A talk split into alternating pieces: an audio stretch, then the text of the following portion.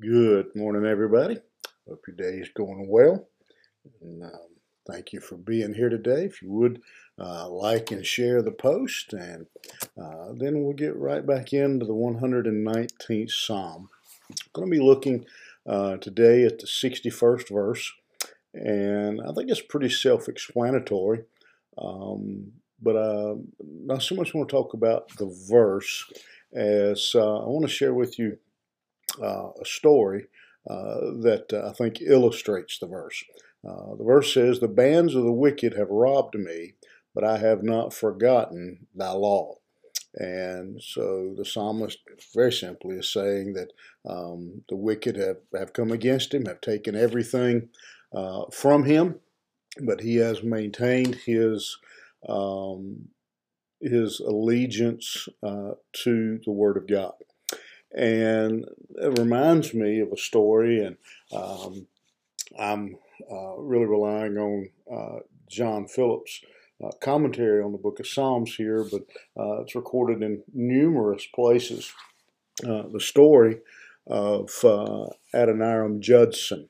Judson was the a missionary, and he was the one, he, he took the gospel to Burma and when uh, his story is told, uh, and I'm just going to give you a, uh, a little brief, um, brief synopsis of his story. I'm sure you can uh, Google and uh, find lots of information about Judson, but um, he was so utterly uh, rejected as he and and fought against as he tried to carry the gospel uh, to Burma. Um, on numerous occasions, uh, he was attacked in different ways. Uh, he was um, driven um, across the desert, uh, barefooted, chained, um, being you know whipped as he went when he didn't walk fast enough, when he didn't go uh, at the speed they wanted to wanted him to. Um, you know, barefooted, feet, you know, burned, bleeding, um, finally um, collapsing uh, there um, from exhaustion, weakness, dehydration uh, as uh, as they as they traveled, um, praying that God would end his suffering. Um, Another occasion, he was thrown in jail, uh, stayed there for several years. Uh, while he was uh, there, he was, um, you know, abused, persecuted um, unmercifully uh, during that time. Uh, while he was in jail, uh, his home where he had lived was ransacked and um, cleaned out basically. Um, the story goes that they didn't even uh, leave his wife um, a chair to sit down on.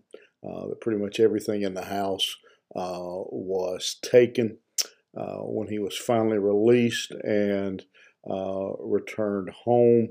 Um, you know, scarred physically, emotionally, mentally, um, basically a, a, a skeleton uh, you know, skin and bones, as we say. Um, didn't hardly recognize his wife because of her condition, what she had been through. Um, she, the, her head was shaved. Um, just a, a horrible, horrible story, and that's just again um, the some of the the the, the quick version uh, of what Judson went through uh, as a uh, as a missionary. But he and his wife determined um, that while uh, those who came against them may uh, take their physical health, may take uh, all their possessions, um, take everything else from them, they could not take their faith in God uh, away from them. And so they continued uh, to be a witness uh, for Jesus Christ. Um, and uh, as they went on, uh, before their uh, their work was over. Thousands uh, came to know Christ through the work of Judson and his missionary work. Um, I tell you that story to encourage you. Uh, it's a depressing story in some ways, uh, but I tell you that story to encourage you to think about uh, the words here uh, in verse 61. Uh, even though my enemies, uh, the wicked, have robbed me, I have not forgotten the law. I don't know what um, you may be facing today or um, what you may be what you have, may have been going through for a while now. Um, but let me encourage you uh, that whatever that is, um, let that push you towards uh, the Word of God. Let that push you to God, uh, not from Him, uh, not away uh, from uh, the things of God. And again, I, I, hope today that that will be a an encouragement to you to to stay true, to continue to push forward in serving God. Uh, I, I, believe that um, if this world continues to, to uh, again, uh, as we wait for the return of Jesus Christ, I think it's only going to get harder uh, to serve Jesus Christ and to live for God. Um, but no matter what the wicked do, let's keep our eyes uh, on God and His Word. Have a great day. Hope that encourages you, uh, helps you to get through whatever it is you're facing. And uh, you have a great day, and we'll see you back here tomorrow morning.